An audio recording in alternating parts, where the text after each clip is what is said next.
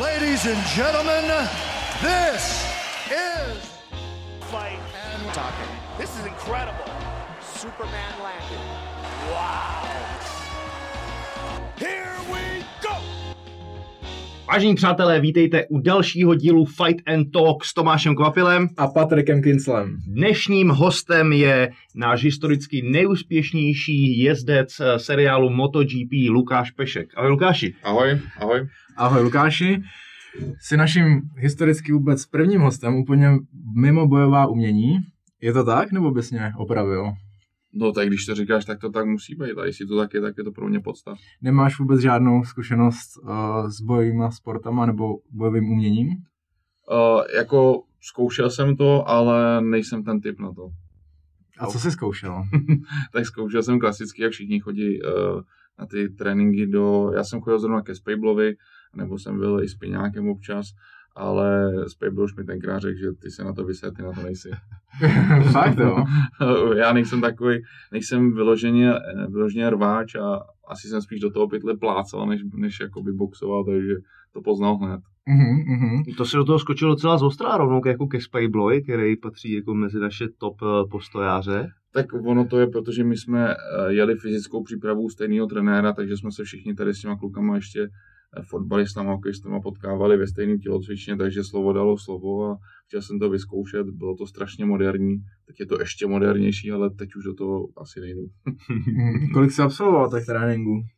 Než, než ti řekl, Eh, že to je cenu. Když to nemá cenu, no. Tak já- rozcvičce. Já si myslím, že to poznal hned, jako na to úplně nejsem, ale, ale pár tréninků jsem šel a, a, a musím říct, že to byla jako dobrá příprava eh, na fyzičku a pro mě i zpestření v tom, co jsem dělal, takže Mhm. to bylo fajn. Rozumím. Trénoval jsi box, kickbox, thaibox, MMA? Já si myslím, že to byly takový všeobecný Všeobecný, tréninky, které měly akorát zapojený tyhle ty prvky z toho, z toho vašeho, z Mhm. toho vašeho eh, odvětví. Rozumím. OK. A když jsme u MMA, sleduješ MMA?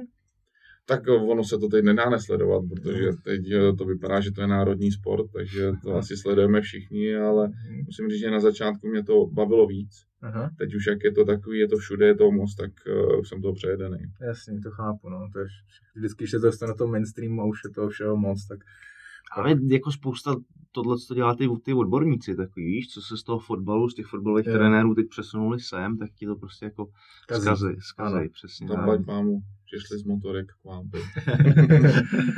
Uh, když se bavíme o MMA, tak eh, sleduješ jenom českou scénu, o který je teďka tady vidět nejvíc, nebo koukáš i na zahraniční, jako třeba UFC?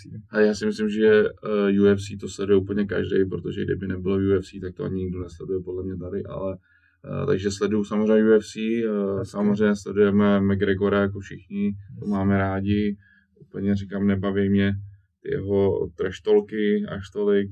Na začátku mě strašně bavili, pak jsem si říkal, to je strašně trapný, a teď, když už to všichni čekáme, tak je to ještě trapnější, ale hol to funguje, lidi to mají rádi, takže to sledujeme určitě. Jasně. Já teda do toho skočím, že na dnešní den uh, byla tisková konference Cowboy versus uh, Conor. Koukal jsi to, Patriku? Hele, ráno jsem si to pustil, přesně jak říkáš ty treštolky, že se z toho přejet, že ti to vadilo, mě to taky vadilo. A teď na tu tiskovku přišel úplně jiný, pokornej a tam mi to prostě nesedí. No, jako za mě to bylo gay. Prostě, bylo prostě Já jsem to moc, neviděl. Jako, já jsem to hele, jako to bylo prostě v každý větě respekt a No, jako no, no. tak, podáme si ruku před stardownem, po stardownu, furt si... Ale jako já jsem čekal, že Conor bude uh, takový pokornější po tom, co bylo, a na mě to bylo taky moc, jako... Bylo to, si, bylo to divný. ra- Radši bych ho měl, Jo, jo. Vlastně to, co většina z nás chtěla, aby se stalo, tak se stalo a no, bylo to hrozný. Vypadalo to divně z jeho jako Ano, podání. přesně tak. Říkal jsem si, že by bylo zajímavé, kdyby to Cowboy otočil a on jel do něj na ty tiskovce. Teď, když on je v tomhle módu jako pokorný, tak kdyby to Cowboy otočil a začal do něj volit. No, nestalo se, ale tak to tady máme, no, pokornýho Conora. Co ty si myslíš o tomhle tom zápase? Eh, Těším se na to, těším se na to, nevím, co od toho čekat. Eh, Přece jenom dlouho nezápasil, takže bude to takový, nevím, myslím si, že to je jak na motorkách, když dlouho nejezdíš závody, jenom trénuješ, tak to úplně není ono, pak je stejně nějaká tréma, musí stáhnout do toho. Takže jsem na to zvědavý a hrozně se na to těším a nevidím to úplně jednoznačně, Mhm. na, ani na jednu stranu. Mhm. Máš, máš nějakého oblíbeného zápasníka, krom třeba Conora? Ale jako... A nás dvou No, ale samozřejmě. uh, upřímně jako oblíbenýho, líbí se mi celkově, se mi líbí vystupování Attila Vek. Mhm. Jo, je to pro mě, věřím tomu, že v tom soukromí je strašně hodný sympatiák a tohle to a pak vleze do té klece a je to úplně cvák, úplně jiný člověk. Takže v tomhle tom se mi líbí, že se dokáže takhle jako měnit. Samozřejmě beru to zase ze sociálních sítí, takže ono Jasně. uh, je tam určitá rezerva. Ale jeho, jeho vystupování a vyjadřování se mi líbí. Já to můžu potvrdit i v osobním životě, známe se, je, to je fakt jako Hmm. super příma, prýma borec, s kterým se jako rád sedneš, pokecáš, dáš si s ním kafe a Takže to sedí. jo, jo, určitě. Mhm. Uh, co holky v MMA? Líbí se ti to, nelíbí se ti to? My s Patrikem od nového roku sledujeme pečlivě. Mně se to úplně nelíbí. Já mám holky jako spojený trošku úplně jinak a, a když se tam jako mlátí, tak úplně mi to jako nesedí. No. Mhm, rozumím. Už jsi udělal nějaký holčičí zápas, když jsme u toho, jak jsme si jeli přece vzetí? No, koukal jsem a teďka nevím ale popra- popravdě, kdo to byl. A Waterson, Waterson jsem koukal, Aha. že jsem uh, na YouTube jsou od Waterson uh, videa footworku, který jsem od ní kou- koukával a trénoval, tak jsem si řekl, že se se kouknu i na nějaký její zápas, jaký to šlape v zápase, takže jsem viděl nějaký její zápas s Jovanou, je to možný?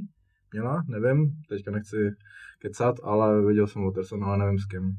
A to Ok. mě bavilo. Ta, ta Waterson, jakoby, ona jak je z toho karate, tak to Mhm. bylo zajímavý, jak je ohebná, jako ještě holka, tak to, to mě bavilo. Je to něco jiného, no. Je to něco jiného. Vlastně teď na tom UFCčku bude i Holly Holm, která vlastně historicky první porazila nejdominantnější šampionku Rondu Mhm. Rousey. Mhm. A jak koukáš vůbec na Holly teďka? Protože ona jakoby vystřelila díky té rodě a pak prostě propad a řekl bych, že se jí spíš nedaří poslední roky, než daří. Přitom podle mě je to jako fenomenální zápasník, ale Určitě zkušená postojařka, a mě baví její tréninky, celý sledu, potkal jsem se s ní osobně v Albuquerque právě, taky sympoška, ale jak říkáš, vystřelila nahoru, tam jí to asi trošku semlelo a po té době je to tak jako ve vlnách a přesně trošku ta výkonnost jde, jde dolů, mi přijde taky. Uvidíme, co, co teď. budeme jí sledovat. Je to tak. Půjdeme dál. A půjdeme k, to, k tvému oboru, Lukáši. A ty, Automechanik. ty jsi automechanik? Vyučený. Vyučený, hezky. A, Já bych tam pak potřeboval něco toho dotáhnout. Není problém, já vozím nářadí v kufru. ty, ty jsi ale primárně jezdec. A jak se k ježdění vůbec dostal? Uh, dostal jsem se tam tak jako asi jednoduše, protože můj otec závodil, závodil na motokrosu, takže logicky jsem začal na motokrosu. Ten jsem, tam jsem začal vlastně ve třech letech, tam mě na to posadili. Vždycky já ti zase přeskočím nějakou otázku, kterou tam možná už máš. Vždycky si mě ptají, jaký byly začátky, tak já měl začátky takový, že první den, když jsem se naučil jezdit na té motorce, tak jsem spadnul a zlomil jsem si v obě ruce jednu na dvakrát. Takže takhle jsem já začal. Hezky, hezky. A výzvy nějak mě u toho rodiče udrželi dál, takže jsem pokračoval v motokrosu do toho, pak v šesti, v sedmi letech uh, jsme se nachomejtli někde na silničních závodech, uh, takže jsem jezdil silniční závody motokrosový a do toho jsem hrál ještě fotbal do, do 14, takže jsem dělal tři sporty do 13.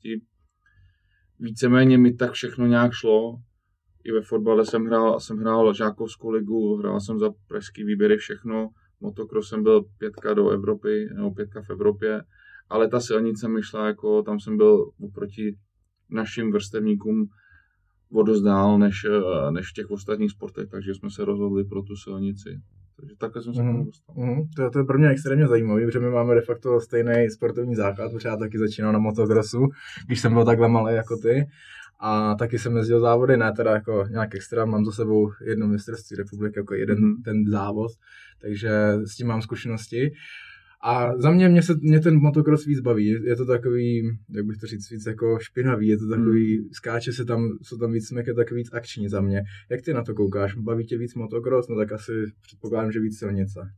Ale není to tak, není Ne? to tak. Jako motocross byla pro mě vždycky taková srdcovka a i v té přípravě na tu silnici jsem vždycky celou zimu jezdil motocross. Uh-huh. A strašně mě baví do dneška, ale dneska už ho nejezdím, protože na ní nemám čas. A druhá věc, že tak nějak se to celé ve mně zlomilo, jak jsem přestal závodit, že jsem se jako i o sebe začal bát. Takže Mhm. nevyhledávám věci, kde bych si mohl zbytečně ublížit a tím pádem motocross a motorka stojí v rohu. Jasný, rozumím. Uh, ty jsi jezdil na jaký motorce? Co se týká obsahu. Já jsem jezdil, uh, teď myslíš motocrossový? Motocross, no. Já jsem začal na, na podstatě na 50, co mi postavil táta, pak 65, pak jsem šel 80 a 85, to byla 13-14 a tam jsem to zatnul. Okay. A potom, když jsem se k tomu vrátil přípravě, tak samozřejmě jsem si koupil to nejvíc 4 pane. Mm-hmm. Jak bys to porovnal tyhle ty dva sporty? Motocross versus silnice. Úplně něco jiného. Úplně něco jiného. Mm, silnice, nechci říkat, že je lehčí, ale myslím si, že může být jednodušší na naučení, protože uh, ta trať je pokaždý stejná. Vede furt stejně. To, že má jinou přelnavost, lehce OK, ale v motocrossu přijdeš každý kolo a každý kolo ty kole jsou úplně jinak. Mm. Nehledě na to, že fyzicky je to, nechci říct víc náročný, ale jinak. Je to, je to celkově jiný. Na tom motocrossu jedeš 20-30 minut, na té silnici jedeš 40-50 minut. Je to jiný, je to jiný. To právě mě zajímalo ta, vlastně ta fyzická zátěž, to porovnání, protože když jezdil motocross, tak si pamatuju, jak mě už úplně ke konci brněly ruce, že už jsem je ani necítil, jestli to je i na silnici tohle, nebo to je tím, jak na tom motocrossu ten no. povrch je nerovný. Ne, ne, ne, není stvrdnout ti ruce i na silnici třeba yes. po třech kolech, když, když uh, to neumíš, když vlastně to řídíš jinak, než by si měl. Aha. Takže všichni mají problémy s tím, že jim tvrdne předloktí, pak já jsem různě, měl úplně. Různě úplně. chodí na operace s karpálama. To. Já, jsem, já jsem to měl vlastně tak, že čím víc jsem jezdil, tak tím mě to jako méně bolelo, ale vyloženě, že by byla nějaká technika jako jízdy, jak bych to měl držet, to mě nikdo jako nevysvětlil. Hmm. Jako. A je to tam? No jasně, že jo. Na, vše, na všechno je technika, jako v motokrose.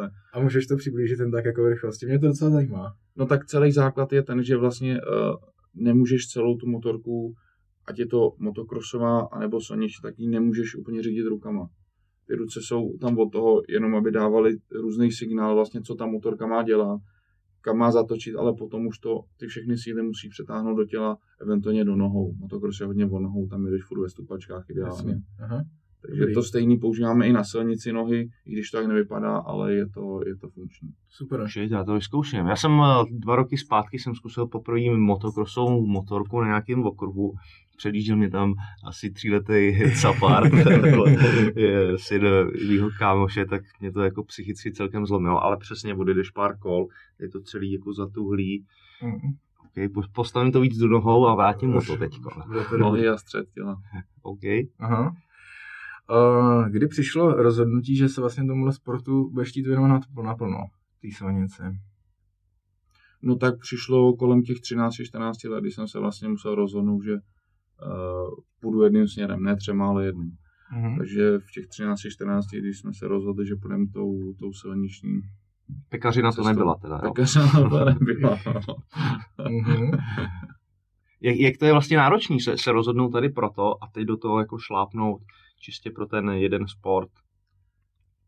Já nad tím tak nikdy nepřemýšlel. To prostě tak nějak přišlo a ono celkově v té mojí kariéře jsem si moc ani takovýhle věci neto. Takhle to přišlo, jdu, jdu touhle cestou hotovo a, mm. a, a myslím si, že v těch 13, 14 dobrý rodiče se mě zeptali asi, co mě nejvíc baví, ale stejně ve finále to za tebe rozhodou ty rodiče. Mm. Nebo měli by.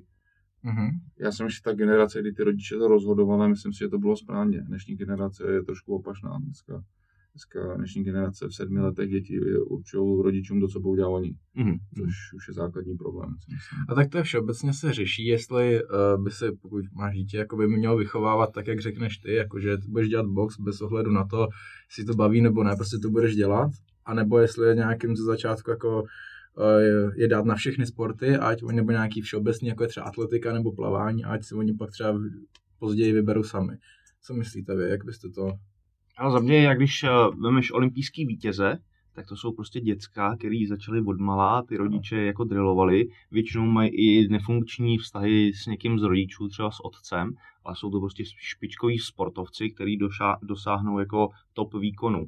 Hmm. A na druhou stranu, jasně, může se tam být někdo takovejhle, a to musí být jako super talent, kterých je pomálu. Hmm. Já právě taky takhle, jako vidím třeba Lomačenko, že ten je vyloženě vytvořený na to, aby byl šampion uh, boxu, takže já jako bych taky viděl spíš to, že je lepší těm dětem dát jasný směr. Za mě určitě, já to mám jasnou odpověď. Takže... Hmm. Budou tvoje děti jezdit na motorce? No, jelikož mám uh, dceru, tak uh, doufám, že a jako jezdit může, ale nechci, aby závodila. Aha. Nechceš? Proč? Ne, tak uh, nemyslím si, že jako zlomím tady něco, že bude nějaká fantastická holka závod, závodnice, takže určitě ne, spíš chci, aby jako dělala různé sporty, to jo, aby se zaměřila do budoucna určitě na nějaký, protože sám na sobě vím, že ten sport je super škola do života a disciplína, takže určitě chci jít tohle cestou, ale když bude chtít zpívat nebo hrát na piano, nebo na piano, to nezlomíš. Jasný. Tohle asi ne. Co mě zajímá, tak já jsem vlastně motocross skončil hlavně kvůli financím, protože vlastně ono dojíždět na tréninky, ten benzín jako na tu trať zpátky, to teď jakoby, kdo nepadá, nezrychluje, podle mě. Mm. Takže spadneš jednou, vohneš řídítka, máš to hnedka pět, pět tisíc, je to dost náročný, náročný na finance. Jak se to to řeší se sponzorama? Je to těžký sehnat sponzory dneska v tomhle sportu, nebo, nebo ne? Tak těžký je to podle mě sehnat sponzory dneska na cokoliv. A, mm-hmm. a záleží, kolik scháníš, to je vždycky to. No, jsou, jsou série, kde vlastně uh, ti stačí 100 tisíc, no to kecám, to ti nestačí. Stačí 500 tisíc, hmm. jsou série, kde potřebuješ 10 milionů, jsou série, kde potřebuješ 30 milionů. Hmm, Takže a série znamená? Nějaký jakoby závodní... Uh, Víc závodů. No jasně, vždycky. Jasně. Každá sezóna má nějakou ať je to mistrovství republiky, Evropy, světa, tak se to skládá z několika závodů. Mm-hmm, v podstatě v silničních závodech není to, že by byl jeden závod, který se bude říkat, že to je mistrovství světa a je to jenom jeden závod, vždycky je to série závodů, který se sčítají. Ano. Takže těžký to je, no samozřejmě uh, všichni se tak nějak snažíme a, a je to horší a horší. A jo? Doufám si říct, že, se to. Doufám si říct, že i když už mám něco za sebou, mám nějaký jméno, tak i v této fázi, kde vlastně dneska, když řekneš motorky, tak uh, lidi mě třeba neznají podle obličeje, ale řekneš MotoGP pešek, tak hned vědí a stejně je těžký ty, ty peníze sehnat, takže ty, ty mladší závodníci to má ještě o to těžší samozřejmě. Hmm. Jak to ale ne, nepomáhají si s tím sociální sítě, protože ten, ten uh, motosport je tak jako fotogenický, že No, sociální sítě by asi fungovaly a pomáhaly, ale ne zrovna ty moje, teda, protože já na to úplně nejsem popravdě. Já to mám jenom protože to jako musím mít a, a nejsem takový, že bych to dokázal nějak asi zužitkovat víc. A tak to se zeptej Patrika, ten, ten ti s tím pomůže. Jakoby nikdo z nás jako zápasníků, nebo málo který zápasník si myslím, že by se vyloženě ujížděl na tom Instagramu a dá se to naučit, dá se to dokonce i mít rád. Tak, tak jo. Můžete pobavit. To tak, jako. je to tak. Já jsem začínal s odporem, si myslím, že bych si zakládal něco tak nějak jsem se to naučil a dneska mě to baví tím, že vlastně komunikuješ s těma lidma i zjistíš, co je zajímá, co tam hmm. můžeš jako sázet na ty Instagramy. A... Já tomu jako vyloženě nemám odpor. Akorát spíš bojuju s tím, že jako na to nemám úplně čas. Protože přece jenom tak ty se slíkneš, převlíkneš, osprchuješ a jdeš, ale já se slíknu, převlíknu a musím se ještě dělat motorky a je to dalších x hodin, musíš to čistě připravovat na další dny. Takže bojuju s tím, že nemám čas a když ten čas mám, tak bojuju s tím, že jako nechci koukat do toho telefonu a říkat, jak se máte, čau a bomba. Takže jako třeba se k tomu dostanu. Neříkám, že ne, ale musí to přijít nějak přirozeně. Tím, že si řeknu, teď to budu dělat, tak to určitě ne. Nejsem na tom postavený. Okay, okay. tak si vím, že tam budeš čistit ten karbec, vymeš ten telefon, co Dám si čelovku takhle a... Co trénink? Jak se trénuje na, na, na závody? To mě zajímá, protože my třeba máme tréninkových jednotek třeba 11 do týdne. Jak, jak vy často trénujete a jak trénujete? Je to individuální, každý to má úplně jinak. Když to vemu za sebe, tak já když jsem závodil, protože teď už třetí rok nezávodím, tak eh, samozřejmě jsem, dá se říct, trénoval každý den, což mi bylo i vytýkáno, protože eh, já mám jeden problém, že nemůžu odpočívat. A samozřejmě je to zase, to mám, člověk si to nese zmládí. Nějak mě vychovali, že čím hmm. víc, tím líp, takže jsem se na to nastavil a pak, když jsem se dostal vlastně do rukou profesionálních trenérů, tak ty mi řekli, teď budeš dva dny odpočívat. Já to neumím, že jo. Takže to nejde prostě. Takže já, když jsem doma, teď ještě, a ležím doma jeden celý den, tak mám problém, že mi něco utíká. Mm. Takže s tím bojuju celkem furt, ale víceméně jsem trénoval každý den. Přes zimu jsem jezdil dvě fáze, Třeba ráno jsem šel posilku, nějaký kruháč, odpoledne jsem šel motorku, motokrosovou přes zimu, protože nemá šanci jezdit na té silniční. A do toho jsem šel různý že, plavání, skvoše, všechno možné, co šlo, protože tím, jak mě rodiče vedli ke všem sportům, tak dokážu hrát skoro všechno. Mm-hmm. Takže mě to i baví. Super. A je to takový pestrý. Neumím si představit, že bych dělal jenom jeden sport, to by mi za chvíli hrálo. Mm-hmm. To je dobrý právě u, u MMA, že to máš prostě těch složených z těch mm. více sportů a můžeš prostě každý trénink je potom ve finále jiný. A musím říct, že tohle je problém, to, co máš, přesně, abys, abys odpočíval, ale je to lepší, než ty, který do toho musíš prostě dokopávat a nutit no. je. tam Yes. to jako přestane bavit za chvíli. Uh, přišel bych eh, k MotoGP, to nás zajímá dost. Je vlastně MotoGP uh, nejlepší seriál motosportu?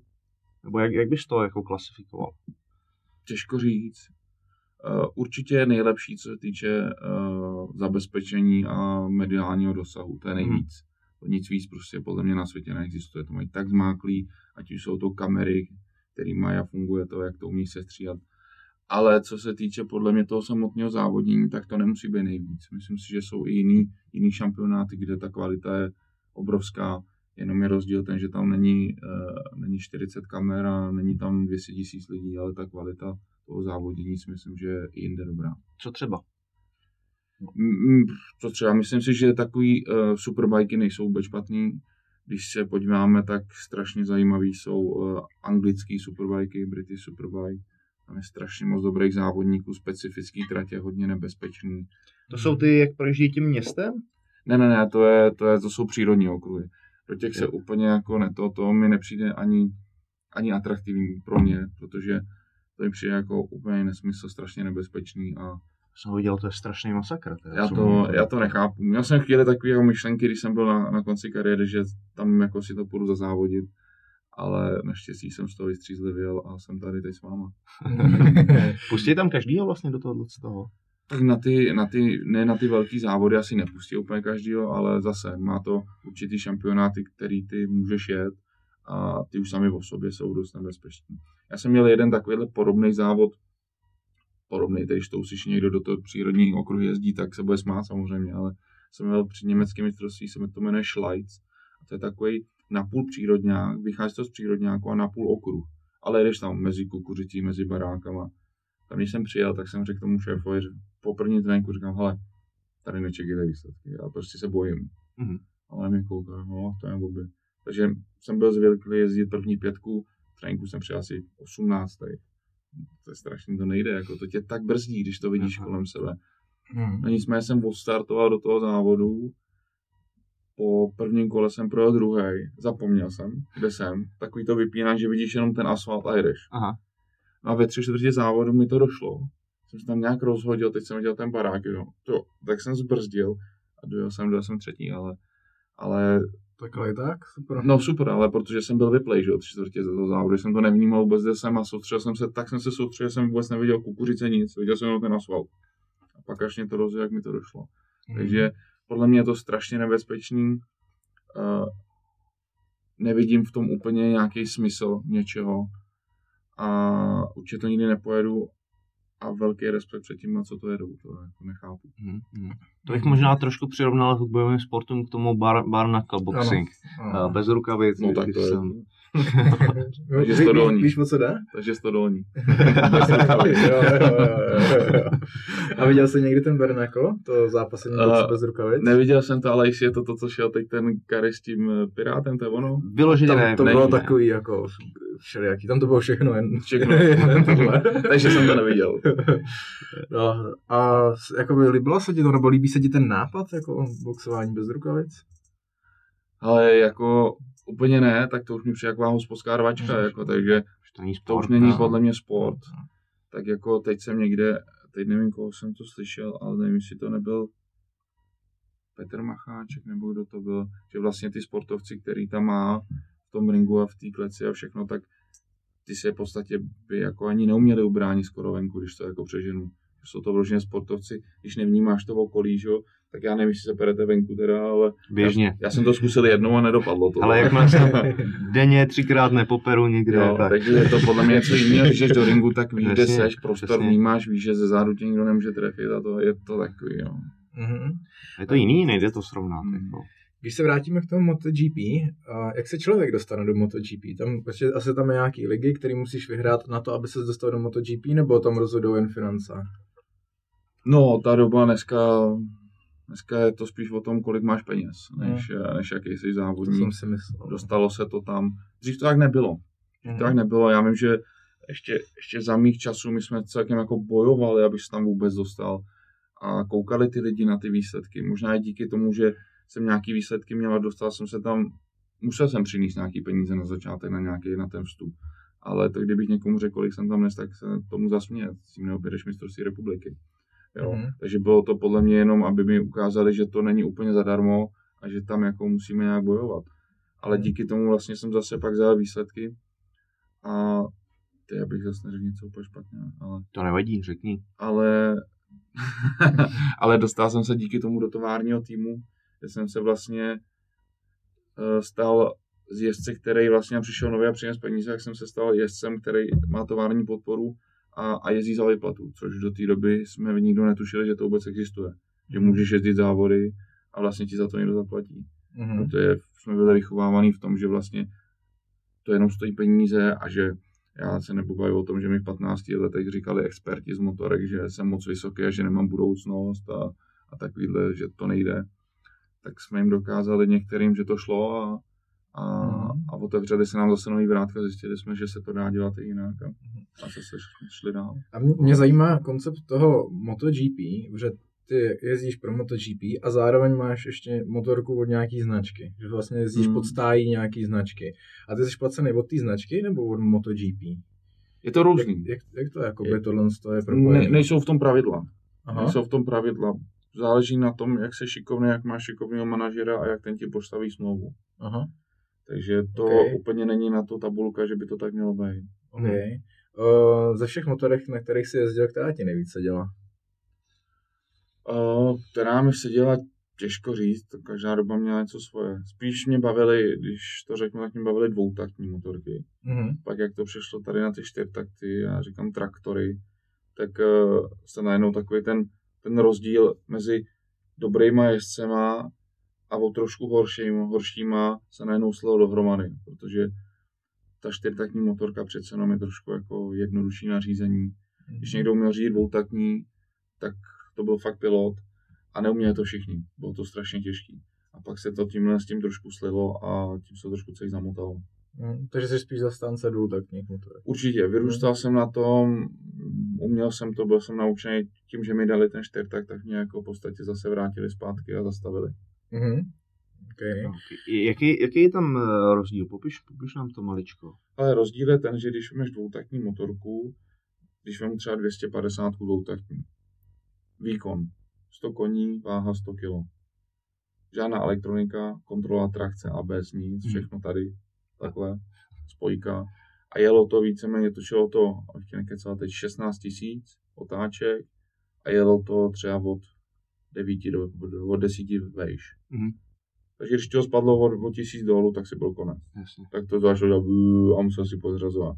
Čtyřtaktní motorka bylo dost těžší, výkonnostně podobný víceméně, ale ten průběh toho motoru dá se říct o 3 o 4 tisíc, takže to jede furt. Mhm. Do toho to ještě brzdí motorem, takže dneska už brzdíš brzdama, ale musíš si ještě umět k tomu nastavit motorovou brzdu. Na tom dvou takto to bylo vyloženě, že si opravdu musel umět technicky brzdit všechno, dobržďovat do zatáček. Takže bylo to mnohem složitější nařízení a ty čtyřtakty to jako nechci říkat, že se zlehčujou, protože samozřejmě ty nejlepší jezdci jedou furt rychle, Mhm. ale takový ten střed pole se hodně slil. Jo, jo. Takže tam vlastně ten čtyřstak vymaže, vymaže takový ty chyby uh, toho, toho jezdce. Tak. Takže. OK, OK. A řekni nám eh, svoje začátky v MotoGP. S čím jsi tam jakoby přišel, tvoje pocity z prvního závodu? Tak přišel jsem tam z Bořicu, je to je jasný. Jo, jo, přišel jsi měl tam na, na Colorado. Přišel jsem tam uh, určitě jako ve velké formě. Po prvním závodě jsem tu formu ztratil. A, a pak jsem si zase nějak jako šlapal cestu. No. Bylo to samozřejmě nějaké vystřízlivění. Protože jezdíš eh, prvních pět pozic, nebo první tři pozice jezdíš v Evropě, u nás všude Mhm. a najednou přijedeš a jedeš 20. 25. A přitom jedeš furt to své maximum. Takže to bylo takový vystřízlivění, ale nicméně musím říct, že když jsem byl, nikdy jsem si nepřipouštěl, že bych něco nemohl dokázat. To byla asi jako moje výhoda v tomhle tom. Vždycky jsem prostě šel a, a ať si každý říká, co chce, prostě jdu. A pak se to nějak zašlo lámat, kdy vlastně jsem pár závodů už se dostával kolem té patnáctky. A ono to je vždycky tak, jednou přičukneš kolem patnáctky, no už logicky nepatříš do 25, už jezdíš kolem patnáctky. Je to prostě v hlavě celý. Mhm. A pak eh, to vidím jak dneska v Barceloně, když jsem vlastně už začal bojovat o, někde o první pětku, šestku, jsem měl ve skupince, já jsem první na motorce, která na to neměla. A dostal jsem se do skupinky mazáků. No a když jsem si jako říkal, ty tady, tak teď vole, poslední kolo, tak teď ti to tam pošlu, tak jsem předjížděl takhle Steve Jagner se jmenoval. To už byl tenkrát takový jako hodně star, starší jezdec, který měl zkušenosti. Tak jsem takhle předjížděl na té rovince. Ono, jedeš sice 200, ale ono to je takhle, protože on jede 200, on jede 199. A teď se na mě takhle kou. A takhle mi brnknul do přední brzdy. No já jsem pana vore, letěl jsem přes řídka, takže jsem to nedojel. No úplně dobitej. Šel jsem samozřejmě, byl jsem v té době jsem byl ještě celkem impulzivní člověk, takže jsem nadával, že ho zabiju všechno možný. Přišel jsem do depa, mě uklidňovali. No a přišel Steve Jankne a jenom mi řekl, sorry, are you okay? A já, já ho zabiju, no a tak mě tam udrželi nějak a, a tam mi vycvičil. No. Ty krásu, to je Tak to dost jako nesportovní, jako to... No, to je to, hnus, no, to je, tam bojuješ, no. Já, jako blbý přirovnání, ale bojuješ tam víceméně fakt i jako o život, o svoje živobytí a, a o to, co budeš Jasně. dělat, no, takže ono, eh, když mi dneska někdo řekne, že, má, že si dělá ve sportu kamarády, který dělá, tak v tom našem to není. Tím, jak je tam hodně peněz a, a ty do toho vlastně strašně moc dáš, i těch peněz a toho úsilí, než se tam vůbec dostaneš, tak si logicky nemůže budovat kamaráda tam. Pro tebe je každý soupeř a každý jeho místo, který ty vemeš, tak je pro tebe přínos dál. Takže tam je to hodně napjatý a, a děje se to do dneška. To je, to je jako tomu jako rozumím, že máš jako každýho rivala a říká každý, ale jakoby, abych ho jako takhle zničil, nebo mu se snažil jako ublížit na úkor, jako to, to už jsem jako je horší, extrém, jako, že to, už je jako extrém. moc jako trochu, ne? No se to stalo i nedávno, já nevím, teď rok, dva zpátky, Fenátimu, bohužel jeho viděli u toho kamery, takže to řešili, u nás to nikdo neviděl. To jsem se právě chtěl zeptat, No. jako, že, že jak to, že to nikdo nevěděl, jako, že... No, no, protože to prostě Hulátu dělal tak, aby to nikdo neviděl. Nebo to nikdo nechtěl vědět. Mm. Ale samozřejmě, když by to viděli, tak by to řešili. Mhm. protože mě ještě ten rok v posledním závodě, jak už jsem byl úplně vytočený ze všeho, tak mě v první, no v druhý zatáčce mě srazil jeden jezdec po startu. Takže jsem šel pana Vorel a jak říkám, jsem byl takový impulzivnější, tak jsem šel a dal jsem bombu do helmy, že jo. Ještě v tom kačírku jsem k němu doběh. No a samozřejmě si mě pozvali hned na vedení a, a stálo to pár tisíc dolarů, no, tady ta pokuta, takže takže Mhm. pak už jsem si to rozmýšlel. Ale dějou se tam jako různé věci. Říkám, Taky třeba, to, to, to, nás zajímá, to nás zajímá. tak jako různě do sebe lidi kopou a, a tohle z toho. Takhle. No, a, A to, co jsem viděl, jak jsi říkal, dva roky zpátky něco takového, nějaký in- incident byl, že, ho- že ho skopnul, ne? Zase, no ten mu právě zasedal do té páčky a toho to rozhodilo. No. Okay. Ale dělali jsme různé věci.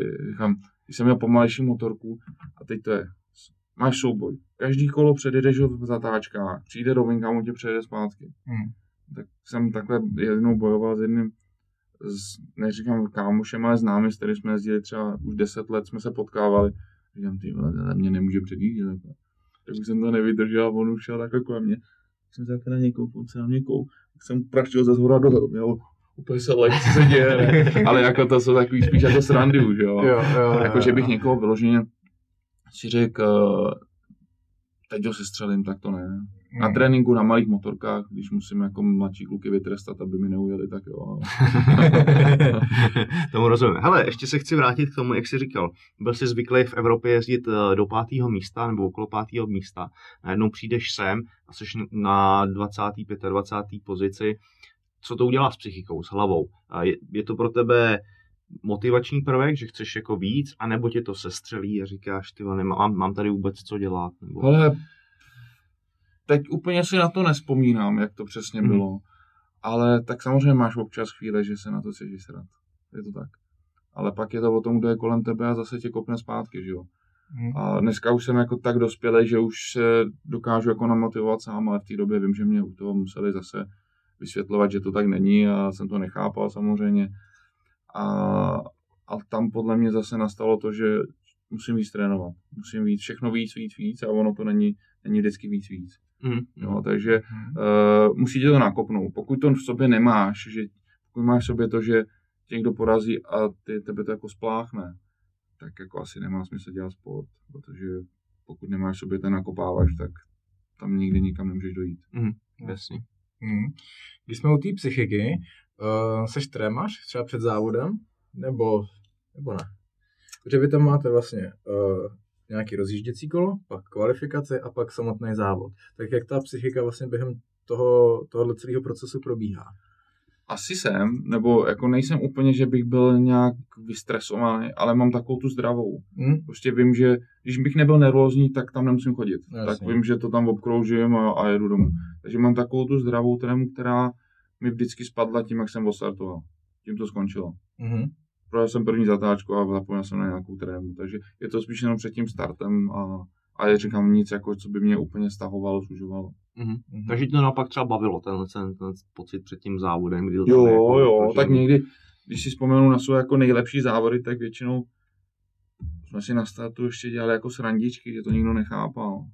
Třeba Mhm. v Austrálii, ten, když- který jsem vyhrál, jeden z těch dvou, tak, tak tam jsem měl znám kamaráda Australana přítelkyni a její, ten přítel její závodí taky v Austrálii jezdili pak jako svět následně a ona s námi mě držela dešník a my s těma mech- mechanikama srandičky a prdelky a to, jo, jasně, pojďme pak na pivo, sranda to. Ona to vůbec nechápala. Hmm. A pak když jsme dojeli, tak on mi říká, "Hej, vy jste si dělali srandu co tam máme dělat, jako, je to 16. závod v tom roce. Ne? Ty nebouchy nám tady do toho stolu. Sorry, to bude slyšet. ne? Nebude. Sorry. takže, takže jako spíš, eh, pak už jsem si spíš jako dělal srandu a nemyslel na to. Bylo to pro mě lepší, než, jo. než se stresovat. Tohle to bývá i v MMA, je, je spousta zápasníků, který přesně tohle to potřebují hodit stran, Hmm. eh, stranou, bavit se, dělat vtípky a pak je někdo, kdo se potřebuje Hmm. jako soustředit do toho. Zajímavý, Hmm. zajímavý. Eh, Když jsme byli u těch holek, co, co ty holky tam na těch s těma deštníkama? No, dobrý. jsou tam, furt. jo? Mění se teda ty, co tam byly za mě, to jsou starší ročníky, to už by tam úplně neseděli, ale Takže to mění pak za mladší modely, méně opotřebovaný, jo? musí, no. OK. Uh, já vidím ty motorky hodně, třeba při předjíždění, že se tam musí hodně riskovat. Je to tak? Jakože jdeš do risku během toho závodu, nebo se ten závod dá odjet dobře i na jistotu? To si já myslím, že... Na jistotu to neobjedeš nikdy. Yes, To, si bys, to bys jel 30. na jistotu. Aha. Musíš být furt na nějaký hraně svýho jakoby umu a, a toho, co se dá, ale jako na jistotu, na jistotu se nedá dělat nic. Jas, jasný, rozumím. To, mě, to, To, mě je jako, zajímalo, to, tohle, to ani zápasy se- nemůžeš na jistotu. To bys ne, nic neudělal, podle mě. To můžeš, No, můžeš. Jones zápasí třeba, no, Jo. zápasil naposled jako na jistotu. Tak to- Dá se někdy jako by... Asi To by mě nebavilo. Jasný. Ani nás. Na motorce to neuděláš, neuděláš. Protože tam jsou všichni tak vyrovnaný a jste víceméně celý pole v jedné vteřině. Tak ty, když pojedeš na jistotu, tak sundáš třeba dvě desetiny dolů a tím máš poslední Mhm. v tom závodě. Mhm. A ještě uh, poslední věc k tomuhle. Uh, co dělá největší rozdíl mezi těma, co jezdí první pětku a mezi těma, co jezdí 15. 20. Kde je tam je ten rozdíl? Jako víc trénujou, mají talent, nebo motorky lepší? Je to souhra, souhra všeho. Samozřejmě v dnešní době je základ být dobrým týmu, mít dobrou motorku. Je to velký Podmínky. rozdíl, je to obrovský rozdíl, protože zase, když to vidím já, když jsem měl já MotoGP, tak jsem v té kategorii MotoGP jel na totální plečce, ani jsem na ní nezajel.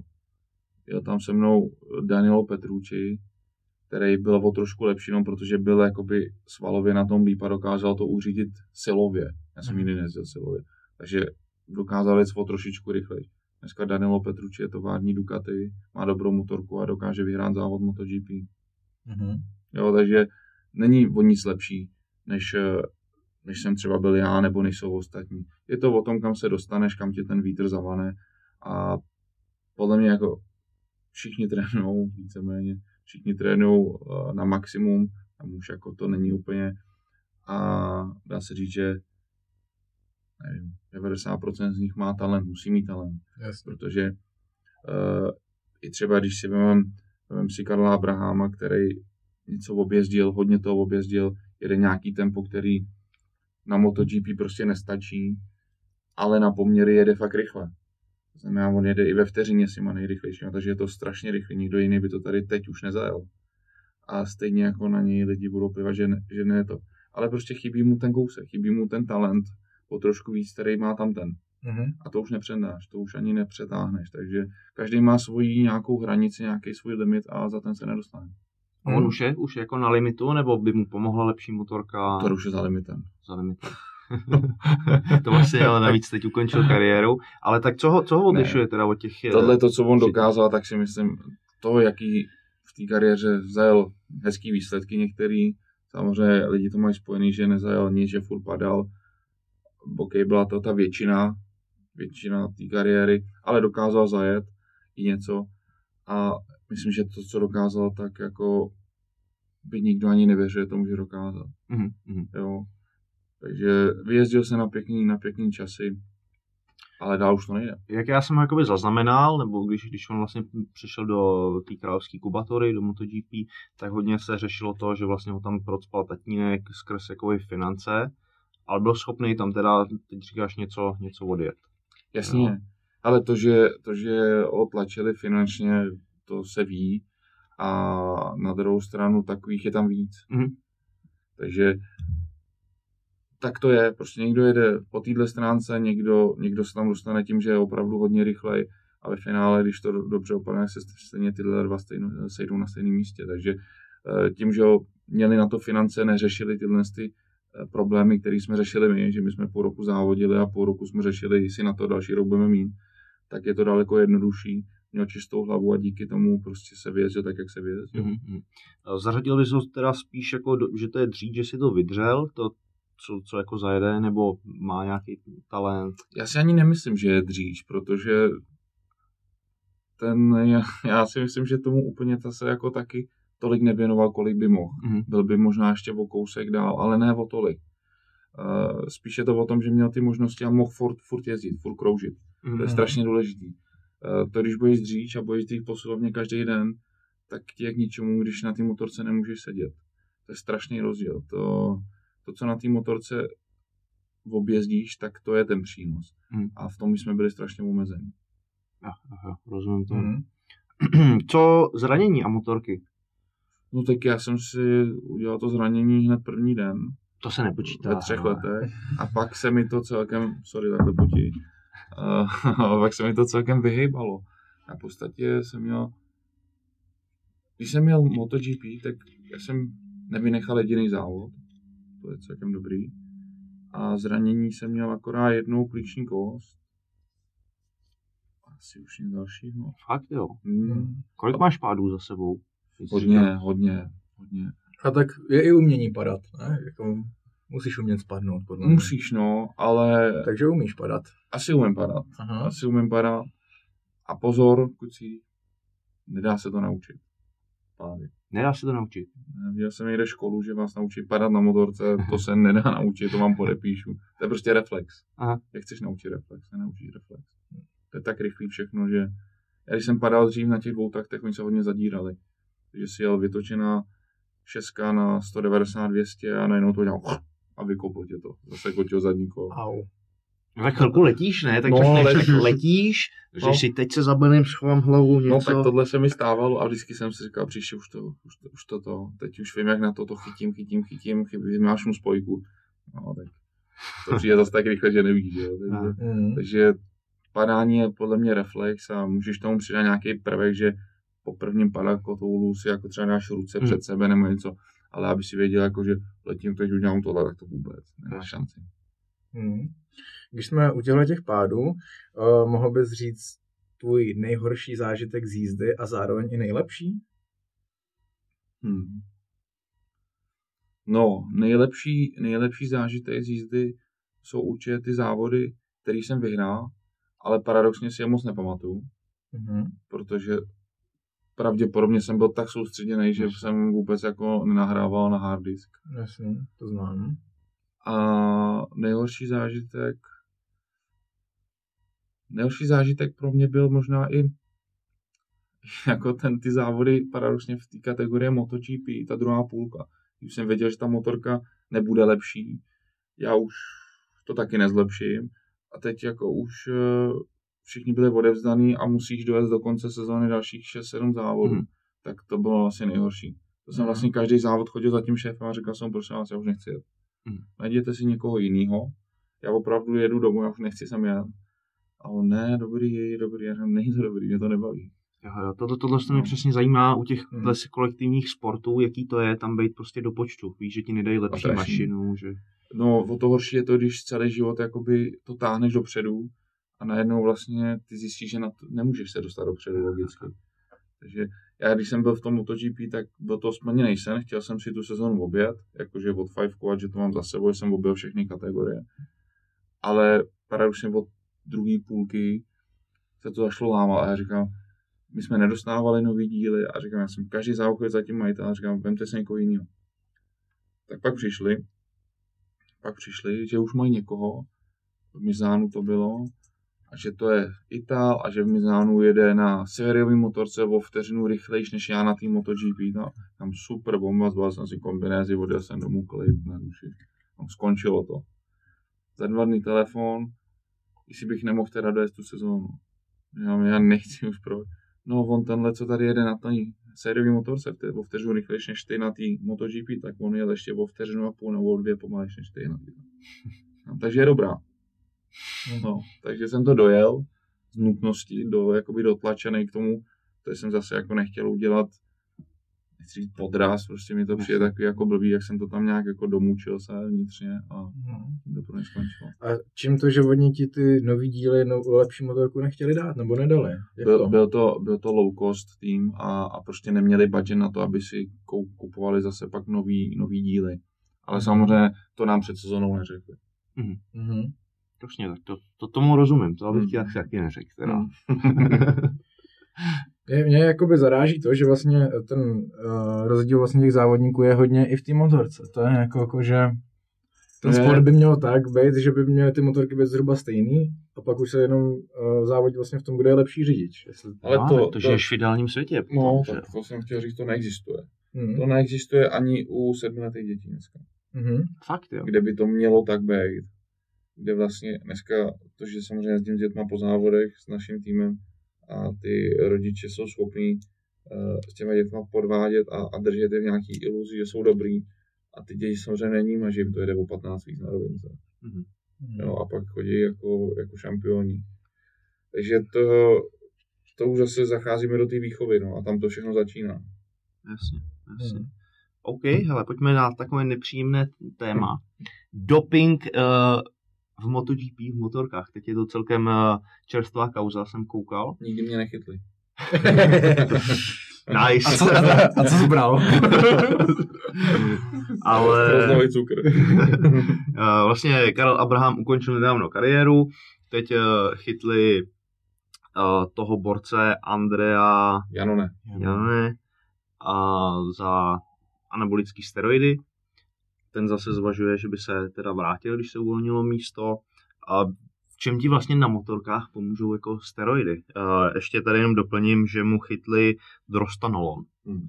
což To eh, pomáhá. dobrý. Zvyšuje vlastně sílu. Eh, Co, čím ti to ještě pomáhalo? No, tak, no. Večer na prut. Ne, eh, co, co jsme si našli, tak že jo, zvyšuje to svalovou hmotu, pálí to tuk, takže chápu, že Třeba... To bych potřeboval, ale teď. že ti to kondice. sebere nějaký kilo No. a zlepšuje to nějaký atletický jako vlastnosti. Uh, je doping eh, běžný na motorkách? Ale není, není. Já to víceméně, co sledu motorky, tak to vidím po druhém životě. Mhm. První byl podle mě Anthony West. Ten snad tomu našli klasický kokain nebo něco večírkovou do brudku, ale, ale tohle to vůbec nechápu a přijde mi to úplně uh, cestný a nevím, nevím, ten zase říká, že to má z masa klasicky, No, jasně. jo, ale nevím, podle mě ti to, nebo já jsem k tomu nikdy nebyl jako vedený, já jsem v podstatě do 30 let nevěděl, co to je, pomalu, když to přeženu jonťák nebo protein, Mhm. protože jsem nic jako takového ani nebral, ani neměl. A tohle to mi přijde úplně jako extréma. A nemyslím si, že to je něco, co ti strašně pomůže a co ti sundá poutrže. Jako. Mhm. Uh, když jsme u toho, tak uh, na motorku máš, je, jaká ideální postava? Je ideální jako být malej a hubený, nebo naopak? No, to je silnej. otázka, tak Co dneska... je tam jako rozhodující? Tak dřív to bylo tak, že samozřejmě nesmíš být vysoký, protože ta váha hrála roli. Eh, Samozřejmě se říkalo, že 3 kg váhy jsou jeden kuň motoru, teď se to tak různě přepočítávalo, ale tady na těch MotoGP motorkách je tolik výkonů, že už to ani pomalu nedokážeš přenést na asfalt. Máš různou elektroniku, která tě furt osekává, takže ty na ten plný výkon v podstatě nejedeš. Mhm. Tak si myslím, že ta váha není úplně tak rozhodující už dneska. Mhm. OK. Eh, Co jsou teda takový ideální parametry? Máš třeba tu topku ve voku, jak, kolik měřej, kolik vážej? Ale kolem ty kluci, který jsou vepředu, tak je to kolem 175 centiáků, něco takového. A jsou to chrti, že jo? Jsou to, Papírci. jsou to 60 kg, něco takového. Mm, mm. 60 max bych to viděl. Ty měříš kolik? 180. A vážil jsi? Jsem rád, že si řekl vážil No si. jasně. Správně. Já jsem se na, tak dřív, když jsem jezdil 125 a tohle, tak jsem vážil 61 kg. Ty krásu. 180 centiáků, 61 kg. No, Hmm. To je masakr. ale to To- se mnou i holky měly problém, že měly menší zadky. Nechtěli se mnou chodit. Takže, eh, ale teď potom, když jsem pak šel na ty větší kubatury, tak jsem se jako komfortně, abych měl sílu vytrvalo se tělo 76, 77. Mhm, mhm. Hmm. Veltr, veltr. To beru. OK. Potom, co teďka Abraham ukončil kariéru, tak vlastně v MotoGP nemáme zástupce. A jak je to možné? Nebo je, jak je tady vlastně eh, vychovávaná ta mládež těma těm profíkům úplně? Vidíš tady nějakou budoucnost někoho, kdo by tam mohl... Jak dlouho je tenhle pořad? Jak dlouho Jestli to má smysl tohle rozebírat, protože to je fakt na dlouho. Uh, já to řeknu ve zkratce nějak, ale Může to být dlouhý, jak budeme Hmm. chtít, takže žádný stres. no. Za prvý si myslím, že ještě jako úplně není, není definitivně konec, že Abraham by měl skončit. Přijde mi to, že to je takový jako mm, udělám, že skončím, ale zadní vrátka čekám, co kdyby něco přišlo, tak to hned vemu všema deseti. To je Hmm. můj názor. Hmm. A potom, když tam nebude vlastně Karel Abraham, tak si myslím, že, myslím, že tam určitě delší dobu nikdo z Čechů nebude. Protože Čím to je? No, za první na to nikdo z Čechů nemá, ani jezdecky, ani finančně.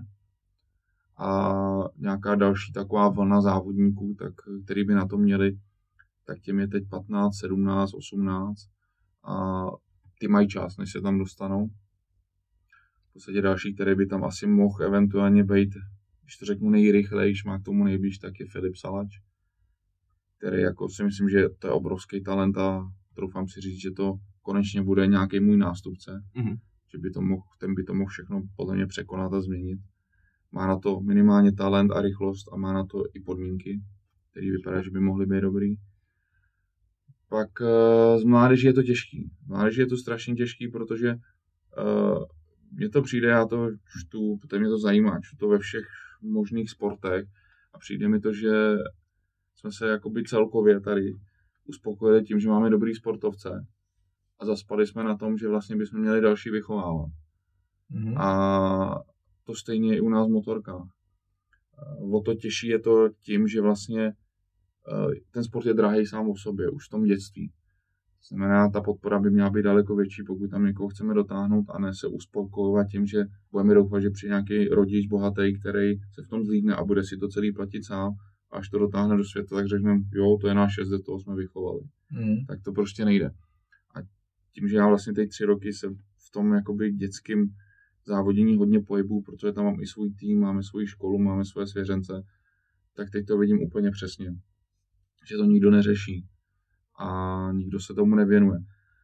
My se tomu tak nějak snažíme věnovat, samozřejmě stojí nás to čas, stojí nás to peníze, už i máme nějaké výsledky, což je fajn, ale stejně, aby jsme to posunuli dál, tak eh, bez nějakého většího partnera nebo nějaký podpory, ať už je to stát nebo, nebo autoklub, eh, to nejde dotáhnout.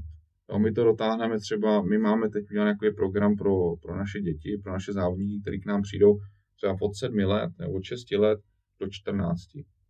No, ale ve 14 on potřebuje už jít zase do světa nebo, nebo do Španělska, aby šel. A to už, to už jsou miliony korun. Hmm. A to už my jako nedotáhneme. Jasný. Jo, takže uh, tady bohužel zatím to nějak nefunguje, máme, máme hodně jako akademí, ale, ale přijde mi, že to máme jenom proto, že je to, že je to trend. Ale teď je trend trénovat, budeme trénovat, uděláme akademii, nabereme nějaký dotace a, a takhle mi to přijde u nás v tom našem sportu. Mhm. Jsme zatím, naše motoškola je zatím založená tak, že vlastně si to jedeme všechno sami, s nikým nejsme spojený, od nás to stojí prachy, ale, ale zase to děláme, je to taková blbá jako fráze, ale děláme to srdcem a baví nás to a prožíváme to.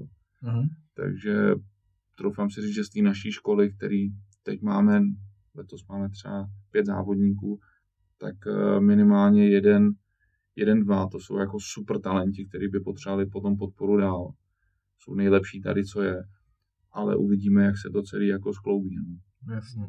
Eh, Když si říkám, že ten Filip, eh, tomu je 17-18, kde je takový vrchol té kariéry, v jakých letech? U nás je to třeba kolem 30? Nebo No. v kolika letech se, se dá přejít jako do MotoGP? Ano.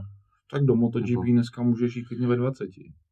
Už, to, už ta hranice není, protože jsou tam mladí kluci a dokazují, že vlastně dokážou jet stejně rychle. Jasně, to, to mě jako zajímá. Není jako v motosportu naopak eh, výhodou, čím mladší, tím, tím lepší, tím, že ty reflexy, tím, že to ty, jako ty děcka jsou bezbrzdáci ne, strašný. nemyslím, nemyslím si, musíš mít určitý, určitou jako vyježděnost. Aha. Jo, třeba uh, musí mít určitě nějakou zkušenost a, a kdyby třeba plásnu, kdyby, kdyby Filip dokázal jet teď dva, tři roky první trojce, tak ho klidně mu řeknu, vemte ho a dejte ho do MotoGP, protože má rychlost, je osekaný, nebojí se, má do sebe vědomí, umí jet první, což je těžký. Ale pokud je někdo třeba z nějakého 10. 15. místa, tak tu mentalitu má úplně jinak v hlavě a má to jiný cítění, takže ten by měl jít přes ty kategorie zase postupně a vyjezdit se. Takže je to kus od kusu, a, a, ale není na to tabulka. Není na to tabulka. Mhm. Mě zaujalo, teďka si říkal, že je těžký jet první. Jak, jak, v čem je to těžké? Jako psychika? No, tak jasně, tak to je nejvíc. Jako. Aha. To, když jdeš druhý, tak to je furt pohoda. Jak jdeš první, tak máš tempo 15 o 20 větší a, a najednou to cítíš, že to může přijít. Mhm. Já třeba jsem takhle propásl svoje první vítězství o 14 tisíc. Protože jsem do poslední zatáčky najížděl první a abych tam nebyl pomalej, tak jsem to přednáhl víc než normálně a samozřejmě mi to chybělo na výjezdu. Tak mi o 14 tisíc tenkrát, to je asi takhle. Přejel Talmáči. Takže jsem si chvíli zase musel počkat. Já jsem jako o centiách, No. to je masakr. To je masakr. Takže je to, jet první, to už je jako těžký a to neumí každý. Spousta závodníků se umí vytahovat za ostatníma. Ty Hmm. kopíruješ jeho. Jasně. Ale jakmile to máš všechno volit ty a, a časovat ty, tak to je těžký, to neumí každý. Je teda pravda, že i když já jsem závodil na motorkách, tak taky, jako vždycky, když byl někdo přede mnou, tak mě motivovalo k tomu, že vidíš před sebou ten cíl a jenom se přibližuješ a jak říkáš, že ho i můžeš kopírovat v něčem, tak to je pravda, no, když se to takhle přeberu, tak Je to jednodušší Hmm, určitě. určitě. Je z druhé. OK, OK. A vlastně jsi tady říkal i s tou tepovkou, my jsme se tenkrát o tom bavili, že jsi si říkal, že nějaký jezdci začínají na, sedneš na tu motorku, než tam je ta zelená, máš třeba top 120. To tak je. No. Jsou jezdci, oni teď, to, teď vlastně MotoGP zavedli zase novou, novou aplikaci, že dávají klukům, nevím, jestli mají pás na sobě, ale dokážou to pak snímat do televize, kolik mají tep a tam to krásně vidí, že jsou jezdci, kteří jedou tepovku třeba 160, 170 To je to masakr. je, to je hustý. no. a pak jsou jezdci, kteří jedou 120, 130. To je rozdíl, že jo, to ti ten mozek jede trošku jinak. To je rozdíl mezi joggingem a sprintem. No. Prostě. Takže v tomhle to je obrovský rozdíl. Já třeba jsem byl ten, který jezdil v průměru 150-160.